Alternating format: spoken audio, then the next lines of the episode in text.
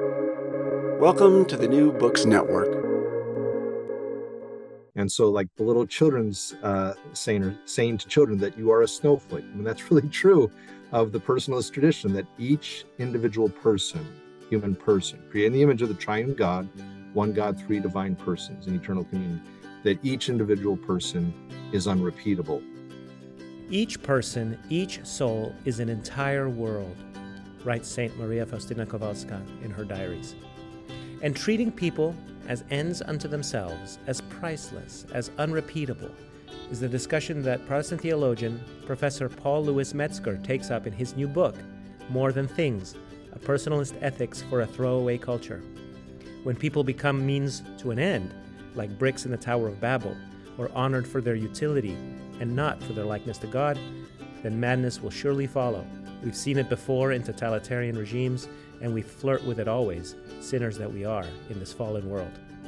So let's talk it over on Almost Good Catholics.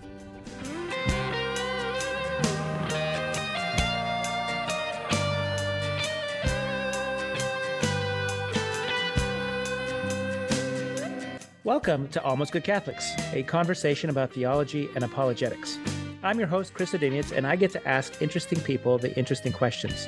And they share their conclusions, explaining what we know, how we know it, why we think we know it. I hope this dialogue may help us approach the truth and have a really great time doing it.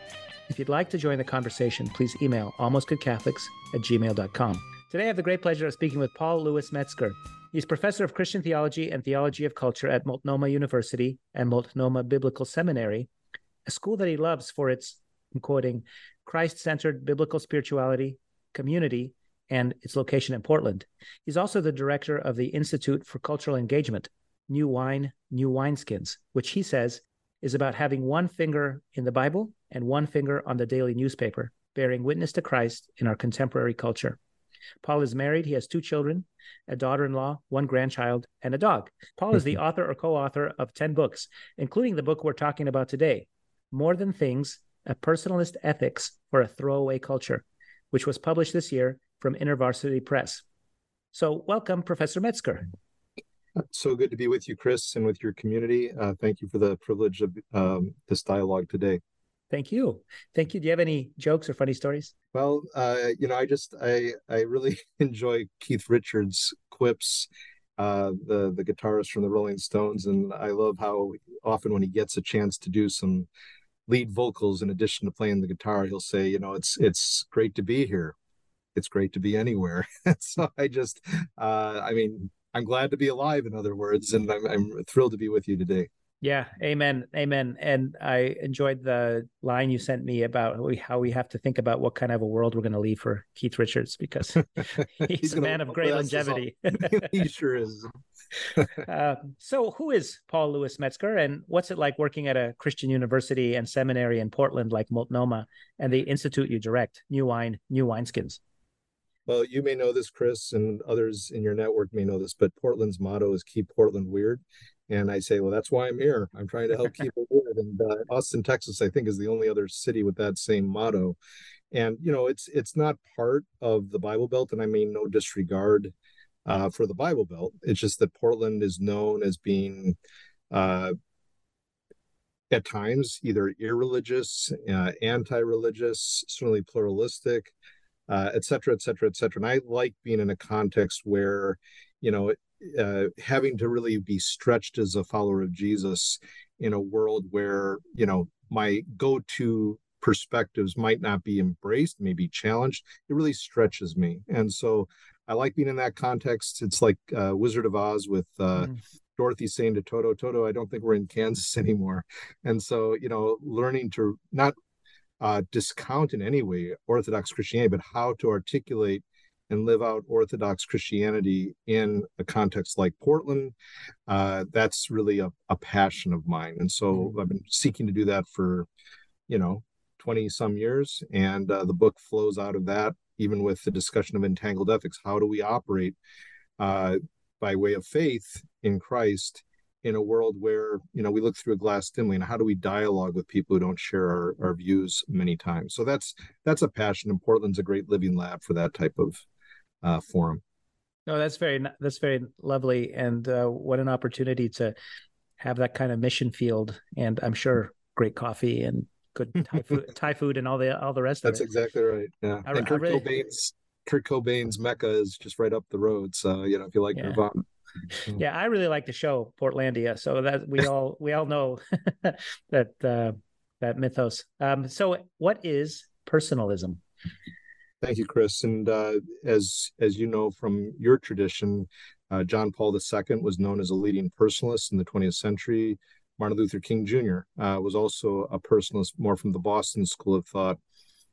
And so, personalism, while you can find it in various traditions, East and West, not just the Judeo Christian tradition, there are snapshots of it or tenets or facets that can appear in Eastern thought forms. I think even with Taoism, Confucianism, Buddhism, and the like.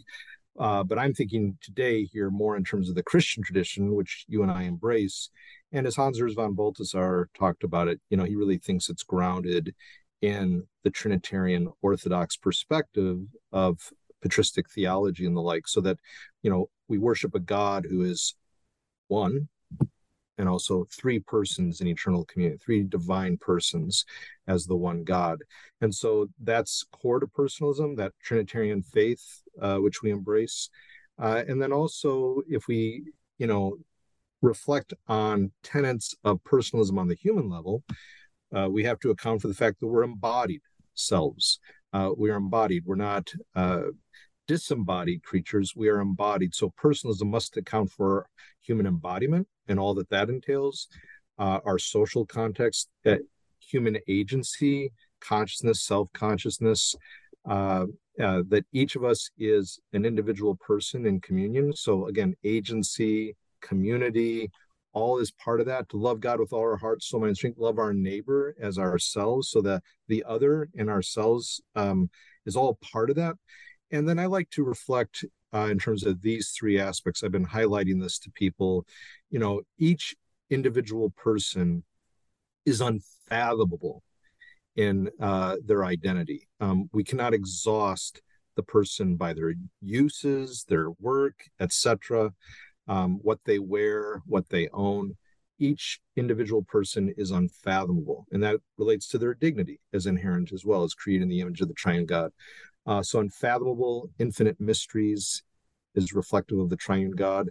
Also, uh, that we are inviolable, that even when one is violated, there's still an aspect of our being that is inviolable. Uh, Viktor Frankl said from his concentration camp or about his concentration camp experience, even when the Nazis would take away everything from him, they still couldn't take away his response. And he could operate in a way that honored that individual dignity and his agency, that he still had, in a sense, control over his response, not to react, but to respond. And so that inviolability, so unfathomability, inviolability, and unrepeatability, that each individual person is unrepeatable. We're not cogs in a machine. We're not on an assembly line.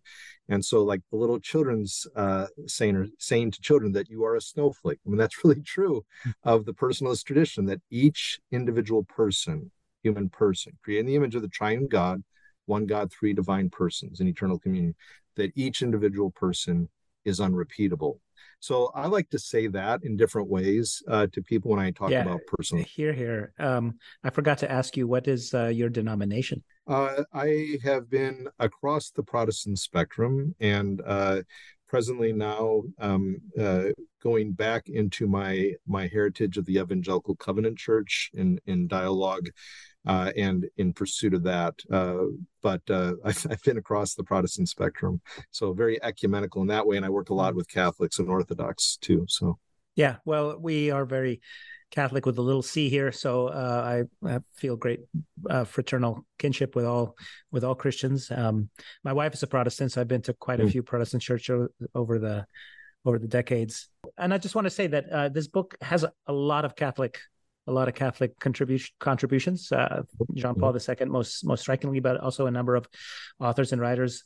I also love uh, Viktor Frankl and Man's Search for Meaning and how Mhm. how much um, how much meaning he found in his suffering and the freedom that he found in his suffering to bear his cross, even though, of course, he was Jewish. And um, mm-hmm. this is something that unites all Abrahamic peoples, and yes. you include a lot of Eastern people too. Uh, so perhaps all all of God's children. I found the contrast of faith, hope, and love that that we know from Saint Paul, and that uh, we we Catholics pray in the glorious mysteries of the Rosary twice a week.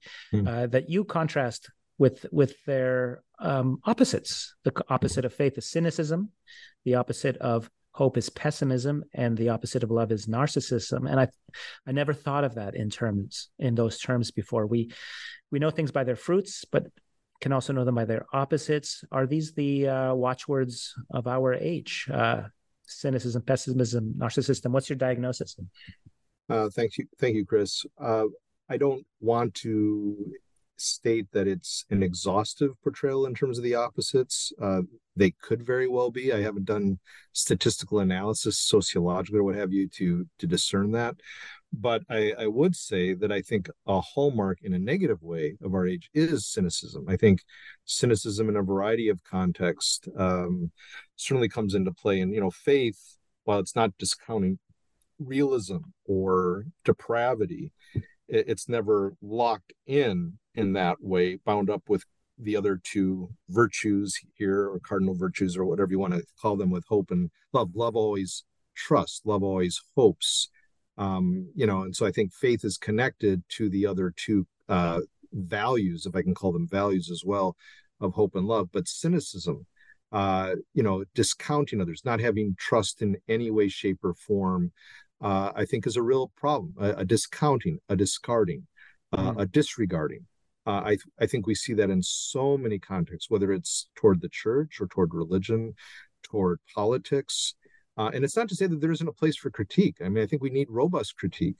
but um, th- there there is a sense in which uh, we should never reduce anyone and always, again, take hope. Which, again, in contrast to pessimism, uh, I think there's always the sense for the Christian, while being realistic, uh, that hope uh, is resilient, and it's it's not because for us that it's grounded in my faith or my hope as I seek to do in this. There's a vertical and a horizontal dimension. It's God is the object of our faith as divine subject.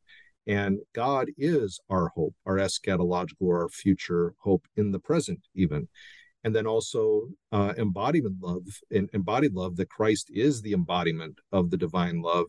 Uh, and that is, shall we say, internalized through the mm-hmm. indwelling work of the Spirit in the life of the church. So you know again narcissism uh the the the kind of self-absorption certainly comes into play in so many contexts. And so that's why i was trying to contrast. I see these as omnipresent shall we say but our god is our our our object of hope as the divine subject as the ground of our faith and is uh, the triune love. Father as the lover the son is the beloved and the spirit is the one who binds us love in that augustinian uh, stream of thought. Yeah and how relational our faith is with our creator mm. uh, and like you say we are of, of infinite value and um, um, complexity uh, mm-hmm. that god should know us knit in the womb that he should see us as we are being formed and uh, that not a hair turns white or black I, yeah I want to ask you about the title throwaway culture. That's something Pope Francis says often. Yes. I should tell our listeners. Um, I'm sure if they can click on the show notes, they'll see your cover because uh, we're part of the New Books Network, so they can uh, see the cover. It is uh, it's sort of like stencil people, kind of plastic people, and it looks to me like you know one of those plastic models we used to make as children. Yes. Here's a tank. Here's a airplane. What is a throwaway culture? What are the what are the people on your cover? Right. So I, I thought it was a brilliant cover by one of the artists at yeah, uh, I agree. University Press and really what they were getting at there was uh, the the problematic as problematic aspect of what I'm engaging. It, they, it wasn't so much about uh, the solution, but the problem. And then I think the green represents life. So, you know, uh, human flourishing, like, so there is the contrast there between the problem and the solution. But it is like that stencil or that kind of uh, cutout for a, a model. You know, we had it with airplane sets and other kinds of sets. But you have these two um, plastic figures, a man and a woman, and then you have uh, on the cover to the right of them, if you're looking at the cover, you have different tools or different uses, different things we do, and those are also cut out so you can change the parts. And it ends up really being as my granddaughter, who I dedicated the book to, um, uh, along with uh, a medical ethicist who's a personalist. My granddaughter, as a six year old, understood quite clearly, just looking at the cover, yeah, that we're not gadgets. We're not mm-hmm. gadgets. So, uh, you know, that there's a simplicity to the cover design that I think really uh, captures a key aspect. And so that we're we're often reduced to what we do, the tasks we perform. Uh, are we useful? Uh, and so, you know, you have a keyboard, you have a triangle, you have a fire extinguisher, you have all kinds of things. And it's like, you know, with the hands attached, you just t- attach the hands and you just uh, detach the hands, so to speak, uh, to these stick figures. And uh, I thought that was quite fascinating. But what I'm really getting at there, that the cover is trying to illustrate, is that we are often reduced to being cogs in a machine. And that uh, throwaway culture, as Pope Francis talked about in in the in the context of abortion, I think that can be extended beyond that to the commodification of human identity more broadly, which he's also concerned about. So, human identity and, and life, uh, creation itself, like in one of his encyclicals, that you know uh, we must not look at the creation as a commodity either. There's a sacredness to all of life. And so, you know, we, we, tend to do this even with God. We we can reduce God to God's works. But I love how in Christian faith and Christian theology, we talk about the person of Christ, for example, and the work of Christ. And we dare not ever reduce reduce Christ to his work. Um, Christ, Father, Son, and Spirit are all irreducible to the work. They're in their work, but they are never reduced to their work. And we should never look at salvation. God is a means to an end of gaining salvation. God is our salvation. So I think we commodify God. I think we turn Jesus into slot machine Jesus. And I think that the, the reductionism in our society shows up in reducing people to what they wear, what they own.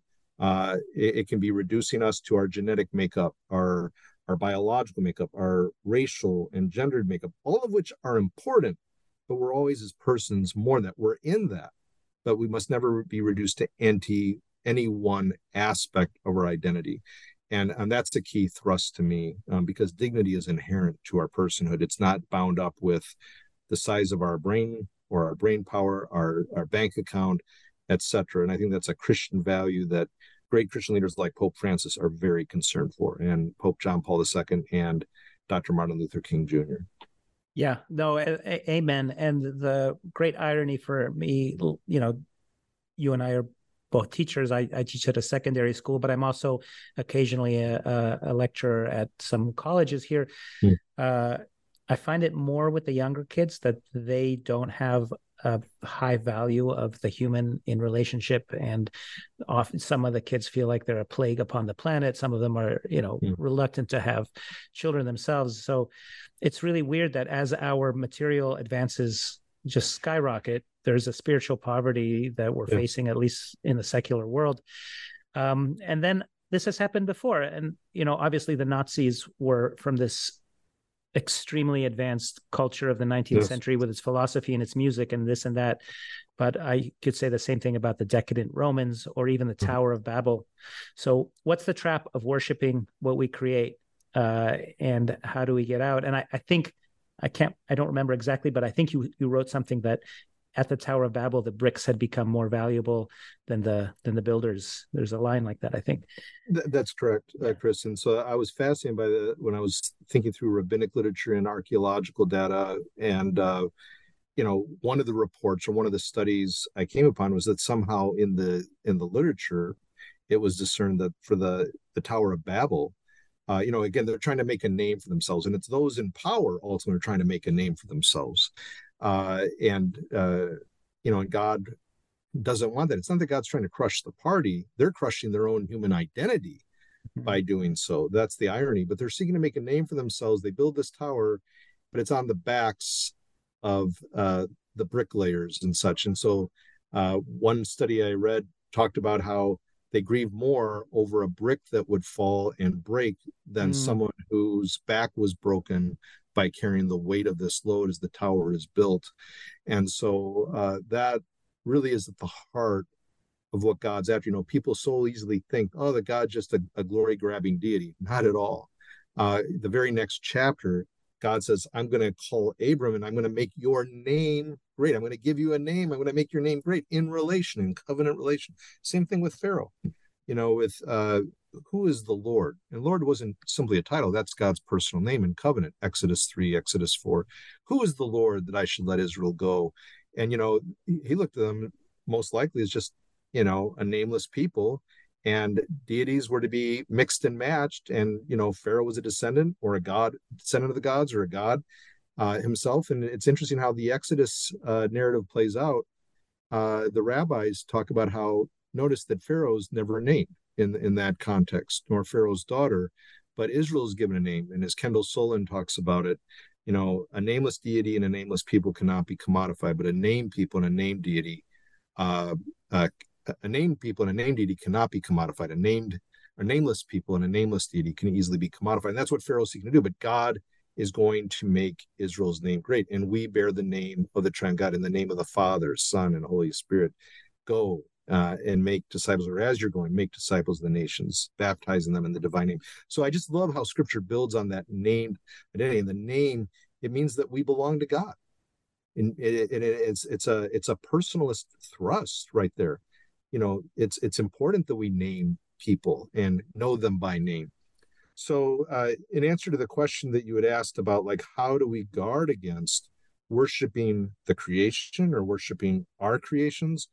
Uh, i think augustine is someone who says it so beautifully and profoundly uh, in his uh, discussion i believe it's even in the morals of the catholic uh, religion or church he talks about this uh, this thrust of the tortured soul, the cheated soul, the diseased soul, and the blessed soul.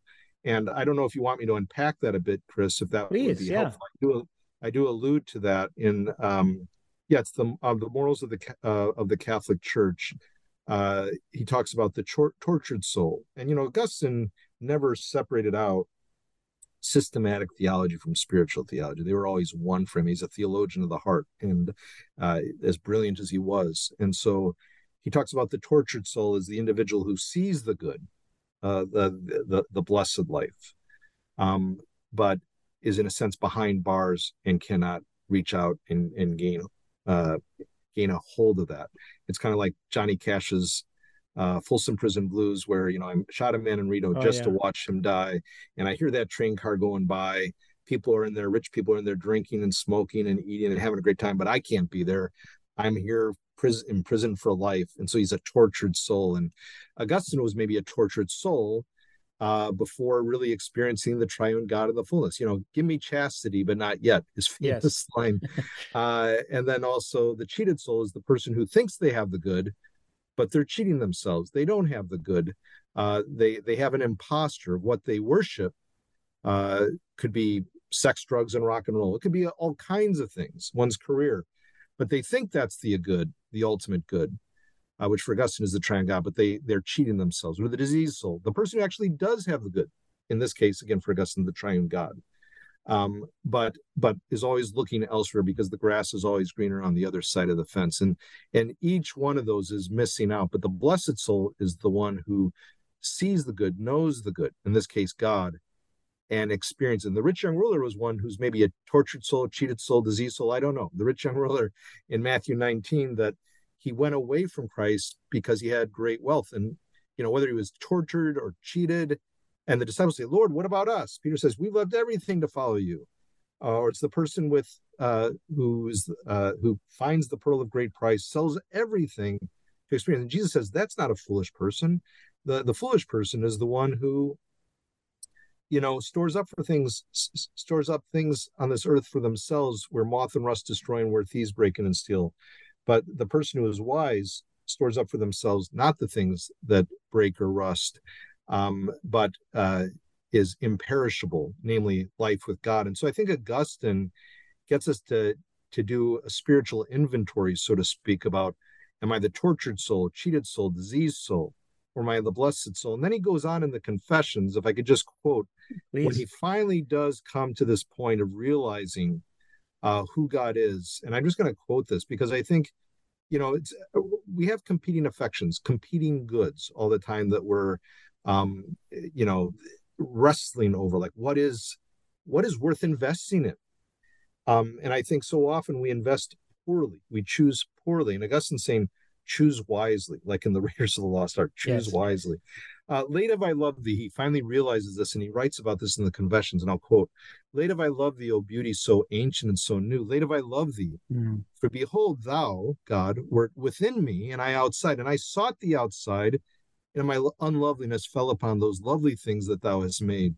Thou wert with me, and I was not with thee. I was kept from thee by those things Yet had they not been in thee, they would not have been at all. Thou didst mm. call and cry to me and break open my deafness, and thou didst send forth thy beams and shine upon me and chase away my blindness. Thou didst breathe fragrance upon me, and I drew in my breath and do now pant for thee.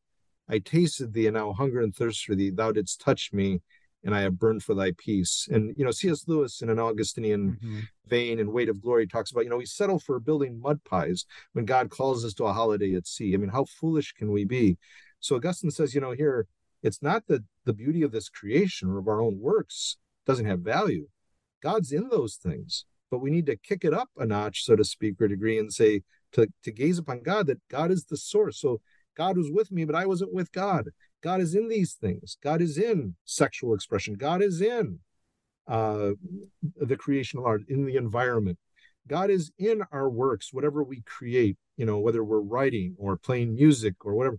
But to worship those things misses out on the fullness. So we're cheapening even those beautiful things by fixating on them rather than fixing our eyes upon God through those matters. And that's what Augustine comes to realize. And I think he's such a great apologist for the affections and what ultimately our values must be if we're to flourish as humans. But you said so much, uh, and there's a, you just said so many things. Um, I think the Lord uh, make me chaste, but not yet is sort of a desire to consume people right? As mm-hmm. Uh, mm-hmm. uh, just because we can take someone and discard them that way or choose wisely like uh, it's the it's not raiders it's the third one it's uh um right. last crusade and right. And, right. and they fall for the trap where like you're looking for a, a shiny cup you're looking for the jeweled yeah. cup this is not the cup of a carpenter but the lesson you're you're telling us is every every cup or everybody you know if you can see the value in something made of wood or of clay, how liberating would that be? You wouldn't have to climb yes. over all these people to get yours or to advance up the ladder. Um, And for one thing, what you're telling us is that we are already free and that there you know we can be liberated from all these anxieties of did i get enough or did i get the right one or am i good enough or sharp enough or do i have enough stuff or you know as we as we um, amass things in barns where uh, moths can eat and th- thieves can steal. It can be anything. It can be sex. It can be money. It can be piety, like the older mm-hmm. brother in the um, prodigal son. And yes. are we good enough as, as, in our own bodies? And it doesn't just have to be is my body beautiful and youthful and strong, and do I have the right diet and and the right mm-hmm. physique? Mm-hmm. But it could also be genetic. Uh, mm. You you refer to Gattaca in the movie, and that's a movie I watched for the first time a couple of months ago. And those people are not happy. The people in Gattaca are just you know they're trying to be good enough, and there's such anxiety and sneakiness and and backstabbing and yes. uh, climbing around. So hmm. this is just a new way of seeing. I think is you also got me to watch Interstellar for the first time, which I watched last week while reading your book, which I enjoyed. Um, profoundly, where they also have the uh, the problem of figuring out who gets to leave and who has to stay. And yes, um, I know there's a question here. I, I, feel like I just talked for two minutes, but no, no there's a, the the what you are telling us is if you are childlike and humble, you will it is going to be liberating. And uh, some of the most powerful parts are where you talk about the happiness that people with Down syndrome have, or mm-hmm. Peter Singer's mother, the philosopher, who who uh, I'd like you to tell about that, and especially um, with the beautiful and powerful part about your son and his caretakers. I'd like to ask you about how humility and reliance on on God places us in correct relationship with the created world and frees us from all these anxieties. Uh, yeah, thank you so much, Chris. So, um, you know, I was I was struck by the fact in the in the chapter on abortion and disability. I, I wanted to focus my energies in a particular vein. And I was struck by, you know, a Twitter discussion, shall we say, between Richard Dawkins, one of the famed new atheists, and someone who was asking him a question, you know, and that question was, if you had a Down syndrome fetus, would you abort? You know, if you and your mate had a Down syndrome fetus, fetus would you abort? And he said yes, because they couldn't live a pleasurable life. And he didn't realize, uh, one, that it went out to all of his Twitter followers and hers, which is vast when you think of his Twitter feed. Uh, and he didn't mean it to come across so callous. And so I'm not I'm not looking to dis uh, to discredit Dawkins. I, I feel like uh, charity is required in all these matters of, you know, to engage constructively, critically, yes, but constructively. And so he's an easy target for many Christians. Um, and I, I think that we need to be held to higher ground in terms of how we engage. So I try and enter into his particular utilitarian ethic. He talks about himself being more of a utilitarian ethicist of a kind. And, and how I'm going to define that is in terms of the pleasure principle. You know, whether it's the greatest amount of pleasure for the greatest number of people, John Stuart Mill, or just the greatest amount of pleasure for the individual, dot, dot, dot. You know, I'm not sure quite where Dawkins places himself, but he does say he's he's operating from that pleasure principle. And he would argue that, you know, a Down syndrome fetus or Down syndrome person or individual, however he's going to define that individual, uh, can never experience a pleasurable life. So I thought, well, I'm going to look at science to see what science, I'm going to try and operate within his pleasure calculus and see if it can even be accounted for that that's incorrect um, from the vantage point of how he himself is operating. I'm trying to enter into his argument. And I try and do that in my entangled ethical inquiry. And I say, well, the studies show often, at least with Down syndrome, call it a disability, call it what do you want, an alternative ability. You know, there's debates on what kind of language to use. I said that, you know, the disability paradox, the Down syndrome advantage, that many times the statistics show that with Down syndrome, at least, that the Down syndrome person or the person with Down syndrome has a more meaningful quality of life, a happier quality of life than the general populace.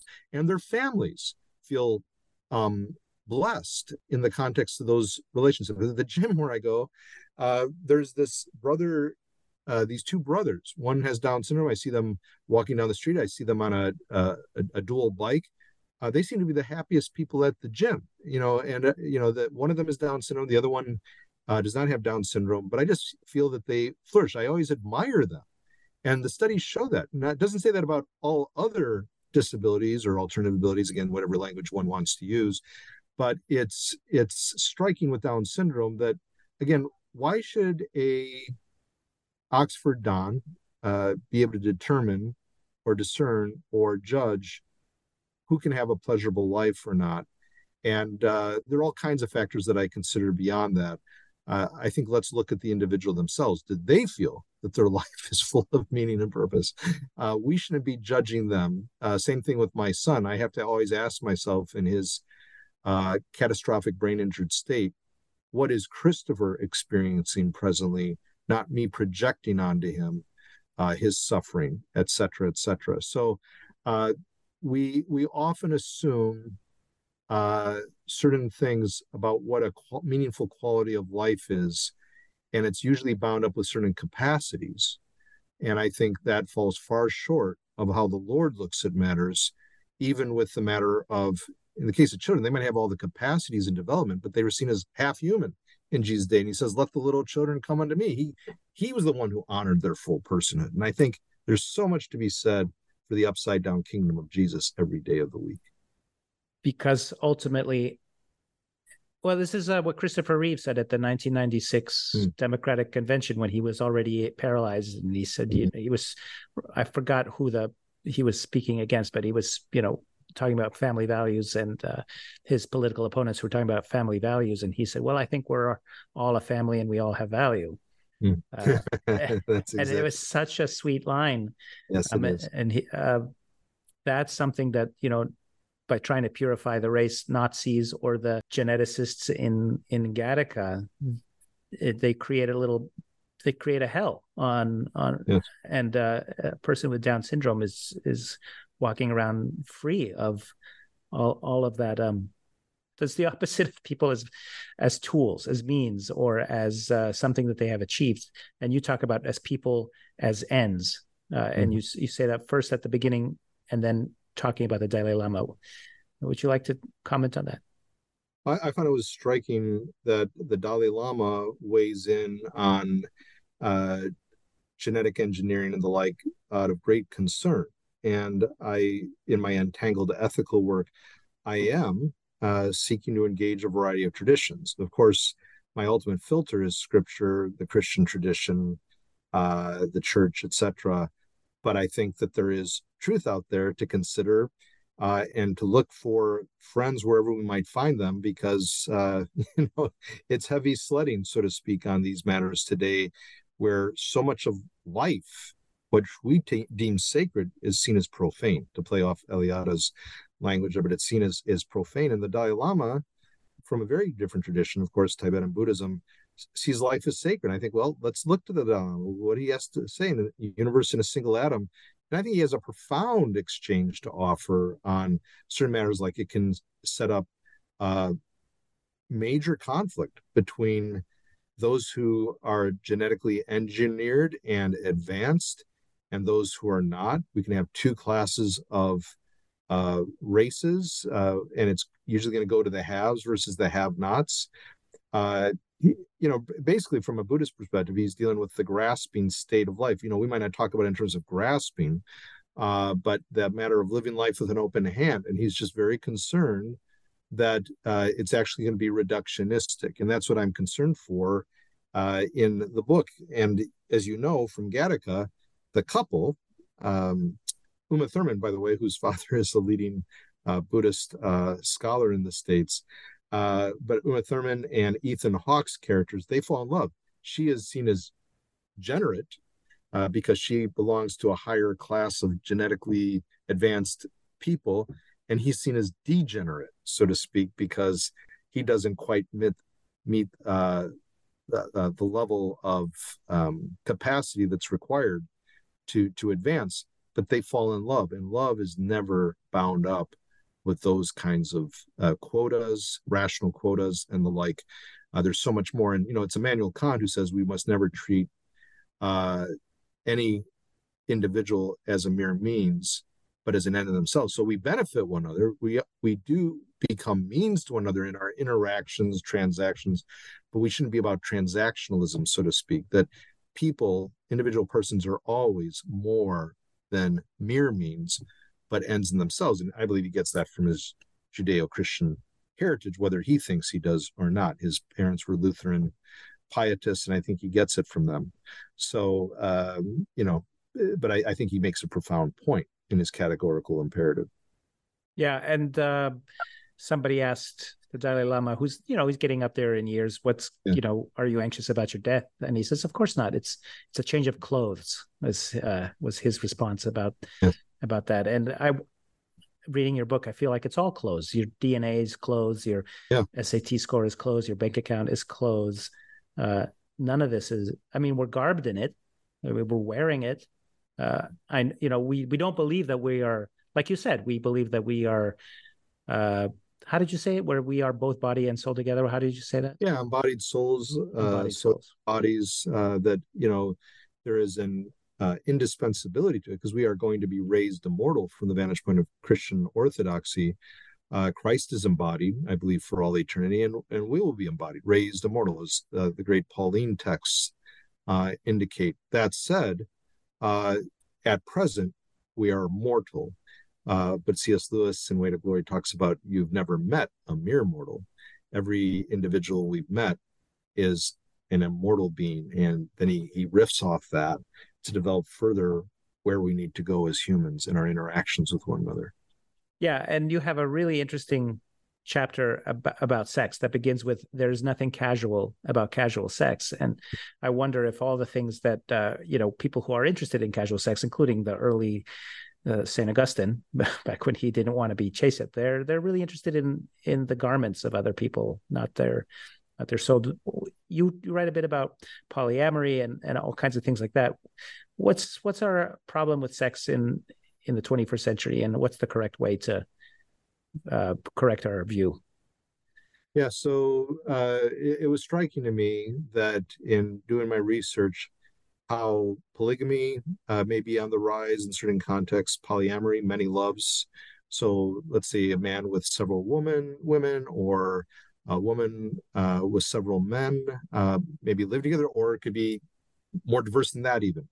Uh, but I was really dealing with monogamy and calling for monogamy and that sexual expression should be framed in the context and exclusively in the context of, uh, and I'm talking about sexual intercourse, in the context of monogamy. Um, and uh, I develop it from a variety of angles. Uh, certainly, you know, casual sex. There's nothing casual about it because everything we do in our body is connected to our our souls, and so it leaves an imprint. Uh, it leaves an indelible imprint, so to speak, uh, upon us. And so there's nothing casual about it. Uh, and with polyamory or polygamy, et cetera, et cetera, I, I say that it's it's it's not ultimately going to be satisfying from a personalist vantage point because there's a sense in which we're not honoring the person we're treating people as mere means to the end of sexual um, expression i mean again it requires more nuance than we can get into here because those are in polyamorous relationships will say but that they are honoring the persons there. And I say, well, I don't think that one can really go as far as one thinks one can go in honoring the person. So, and I and I, it's interesting. I draw from Immanuel Kant. I don't know how far you want me to go into this, but I found he made some really interesting points on this. That with monogamy, you know, you're responsible for cherishing and nurturing the other person, uh, and you know what's entailed in nurturing the other party. Uh, certainly, uh, engaging with when with one's offspring and and nurturing them. Uh, in polyamorous relationships, it gets more complex. Like whose offspring is this, and and such, and how do I really truly nurture this other uh, individual person? And and the on and on it goes with the complexities. Where I think that at the end of the day, even if the intent is there to honor and cherish the other person, I think monogamy makes the best sense of it. So, you know, I argue for that biblically, theologically, uh, but also in terms of uh, philosophy and uh, other other domains as I proceed. Yeah, and since we believe that everything is relational, including the the Holy Trinity, I think a, a family is the closest approximation that we can make here on Earth, and so uh, absolutely, yeah.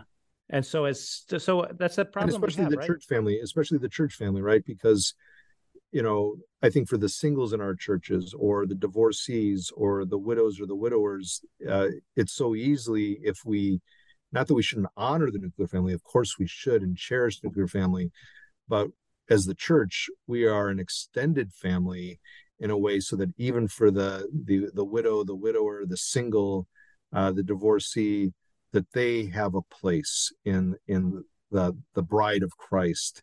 Uh, Christ is our our bridegroom, and we are a family. And I think that's part of the beauty of the Christian faith is the church as the family of God.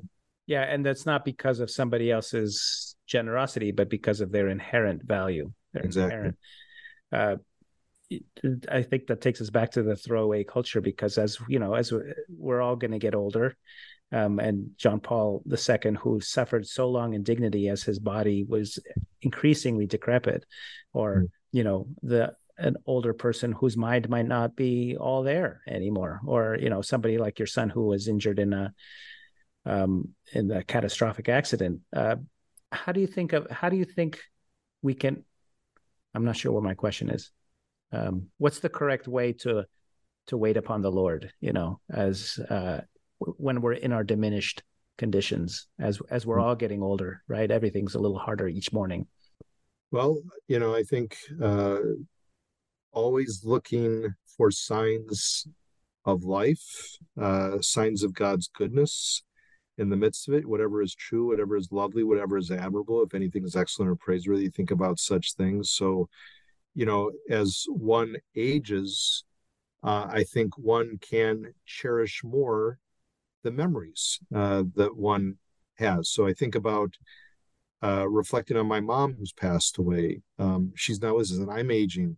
I I I think memory is powerful now. Of course, Alzheimer's and such you know what about the loss of memory? You know one can think about that but there's also the collective memory of others even helping so to speak the person who has lost uh, much of their memory and their remembrance of that individual. So i think always looking for the good in the midst of the the struggles. So when i'm at my son's bedside in his care facility i really find that's the temple of god for me. Being at his mm. bedside it's it's a divine mystery to me you know we're looking for signs of conscious control daily. I always ask the caregivers in one way or another do you have you seen signs of conscious control? He's minimally conscious but i'm always looking for more but also celebrating the fact that my son is present to me and i am present to my son.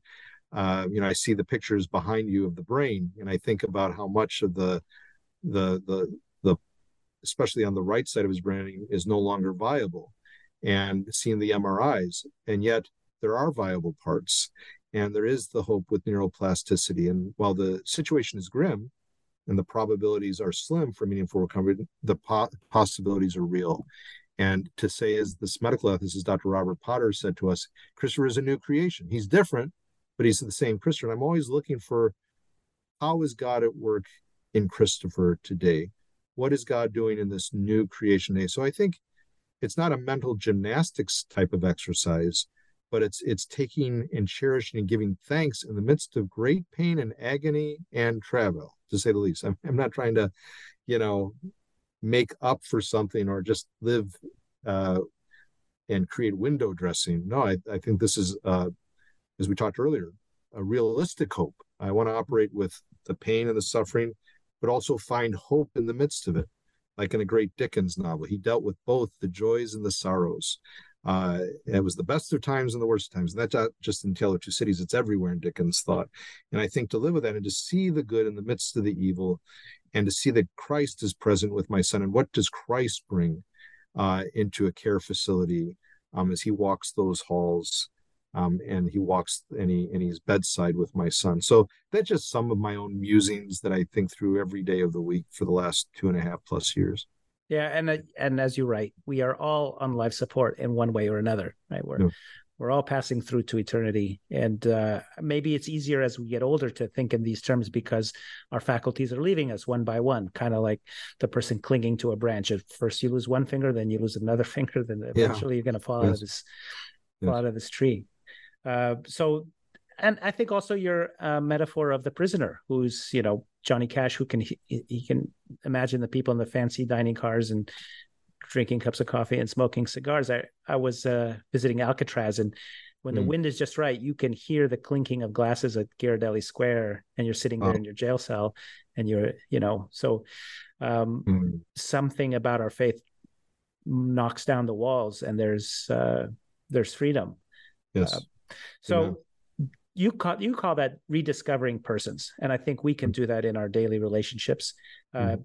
i know we, have got like a little less yeah we oh no we have we have a few more minutes but uh, do you want you also have a whole section about how you'd like to apply these ethics to the real world problems before us and and you talk about um, immigration policy and welcoming the stranger. You talk about uh, the correct way to have a free market economy. You talk about uh, war and especially the kind of war which is distant uh, and like drone strikes and the problems that that causes for us who are so advanced but are no longer looking into the eyes of the people we are uh, killing. You have so many applications, and you even have one about uh, space travel and and the future as we as, as we approach the next frontier what do you think how do you think we should be thinking about this? How do you think we should be going forward um, socially? And i imagine that's what new wineskins is about. Mm-hmm. yeah it's to to see that uh, that we don't minimize people's identity in, in the world god's creation but to maximize uh, toward human flourishing. So that would in, involve environmental uh, considerations as well because there's a chapter devoted to that. So yes i'm applying this kind of personalist trinitarian personalist philosophy of life to abortion, to uh, uh, matters of genetic engineering, to sexual expression, to genetic engineering, and or to gender rather, end of life care, and then race relations, to matters of immigration reform, as you said, to drone warfare, to creation care, and then lastly, space exploration, the last eth- ethical frontier. And so uh, I'll just take up space exploration if you don't mm-hmm. mind for a minute. And I, and yeah. I um, in the, the reader's guide that's uh, available as a free download, I I do this as a heuristic device as a case study. So to students, I'll ask them. So if you'd only send 100 people up into space, who would that be? Who would that who would that include? And and I ask them to think carefully because you know with Elon Musk and and some of the others who are just moving so much toward space exploration. I'm I'm all for space exploration. I'm not against space exploration at all. But I think it's where's our confidence and our hope. Like Stephen Hawking, uh, the late Stephen Hawking, and uh, currently Elon Musk and others. It's almost like it's the alternative uh, eschatology or afterlife. It's it's like the secular man's uh, heaven. And I think what's that heaven going to look like if only 100 people go? Is it going to be the Gordon uh, Gekkos of this world that greed is good? Is it going to be only the wealthy? Well, statistics show that usually the poor are more generous than the wealthy. And uh, if if we're only sending off to space those who have certain capacities that haven't had to be challenged as much in this life, and those with wealth, compassion, the compassion muscle, to use Michael Sandel's language, you know, if you don't use it, you lose it, almost in an Aristotelian vein of um, habituation. Like, but if you don't use it, you lose it. Well, these people haven't really had to exercise it all that much. So if we don't have people with disabilities, if we don't have people who might be able to navigate with resilience life at large more profoundly than we can here, uh, because they've had to live with that throughout their existence, you know, we'd be at a be, uh, be at a great loss without them. So it's a really it's a it's a checklist for what we value. And I say, hopefully, you're going to have out of a hundred several people with disabilities. You're going to have the poor. You're not just going to have the intellectual elite and the rich on that uh, spacecraft.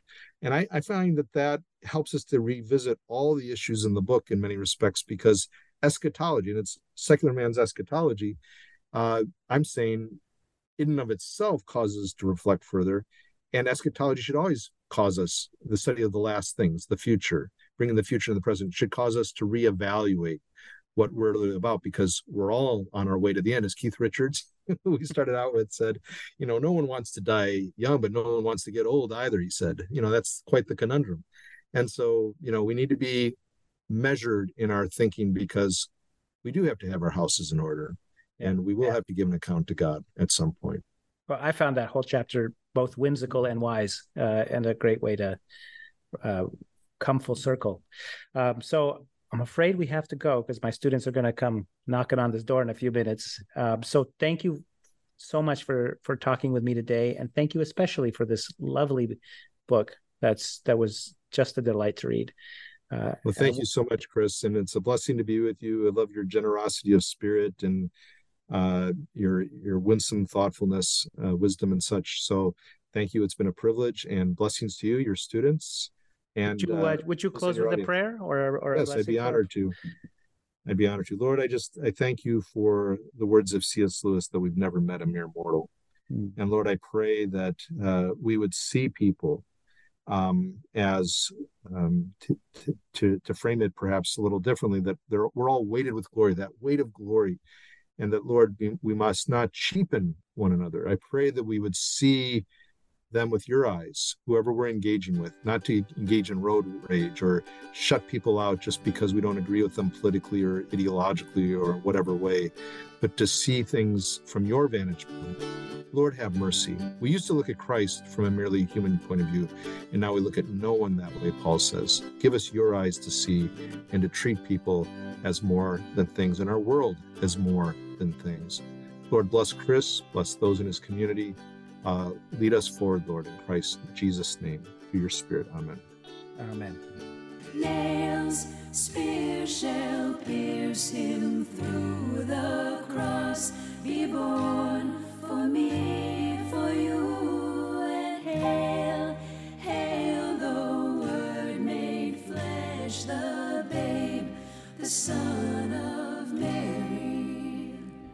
Chris Odyniec and Paul Louis Metzger recorded this conversation, episode 72, on September 5th, 2023. That's the feast day of Saint Teresa of Calcutta, founder of the Missionaries of Charity, who showed God's love to the poor and the dying in Calcutta. She was born in Albania in 1910, then part of the Ottoman Empire, and she died in 1997 in India at the age of 87 and was canonized by Pope Francis in 2016. I visited her community in 2004 when I was a tourist in India, and I spent Easter there with the sisters, and it was for me a very beautiful experience. Our music is from Josh and Margot of the Great Space Coaster Band. Check out their website at www.gscoasterband.com. You can also see their performances if you're in Northern California, which are all listed there. And our image, the logo of the dog, is from a stained glass window at the monastery of Santo Domingo de Silos in Spain, and is taken with the kind permission of the Dominican Friars of England, Scotland, and Wales from their website, www.english.op.org. I'm Chris Odyniec. Thank you for listening. Talk to you next time. You can always email me at almostgoodcatholics at gmail.com. God bless you all. This, this is Christ the King, whom shepherds guard and angels sing.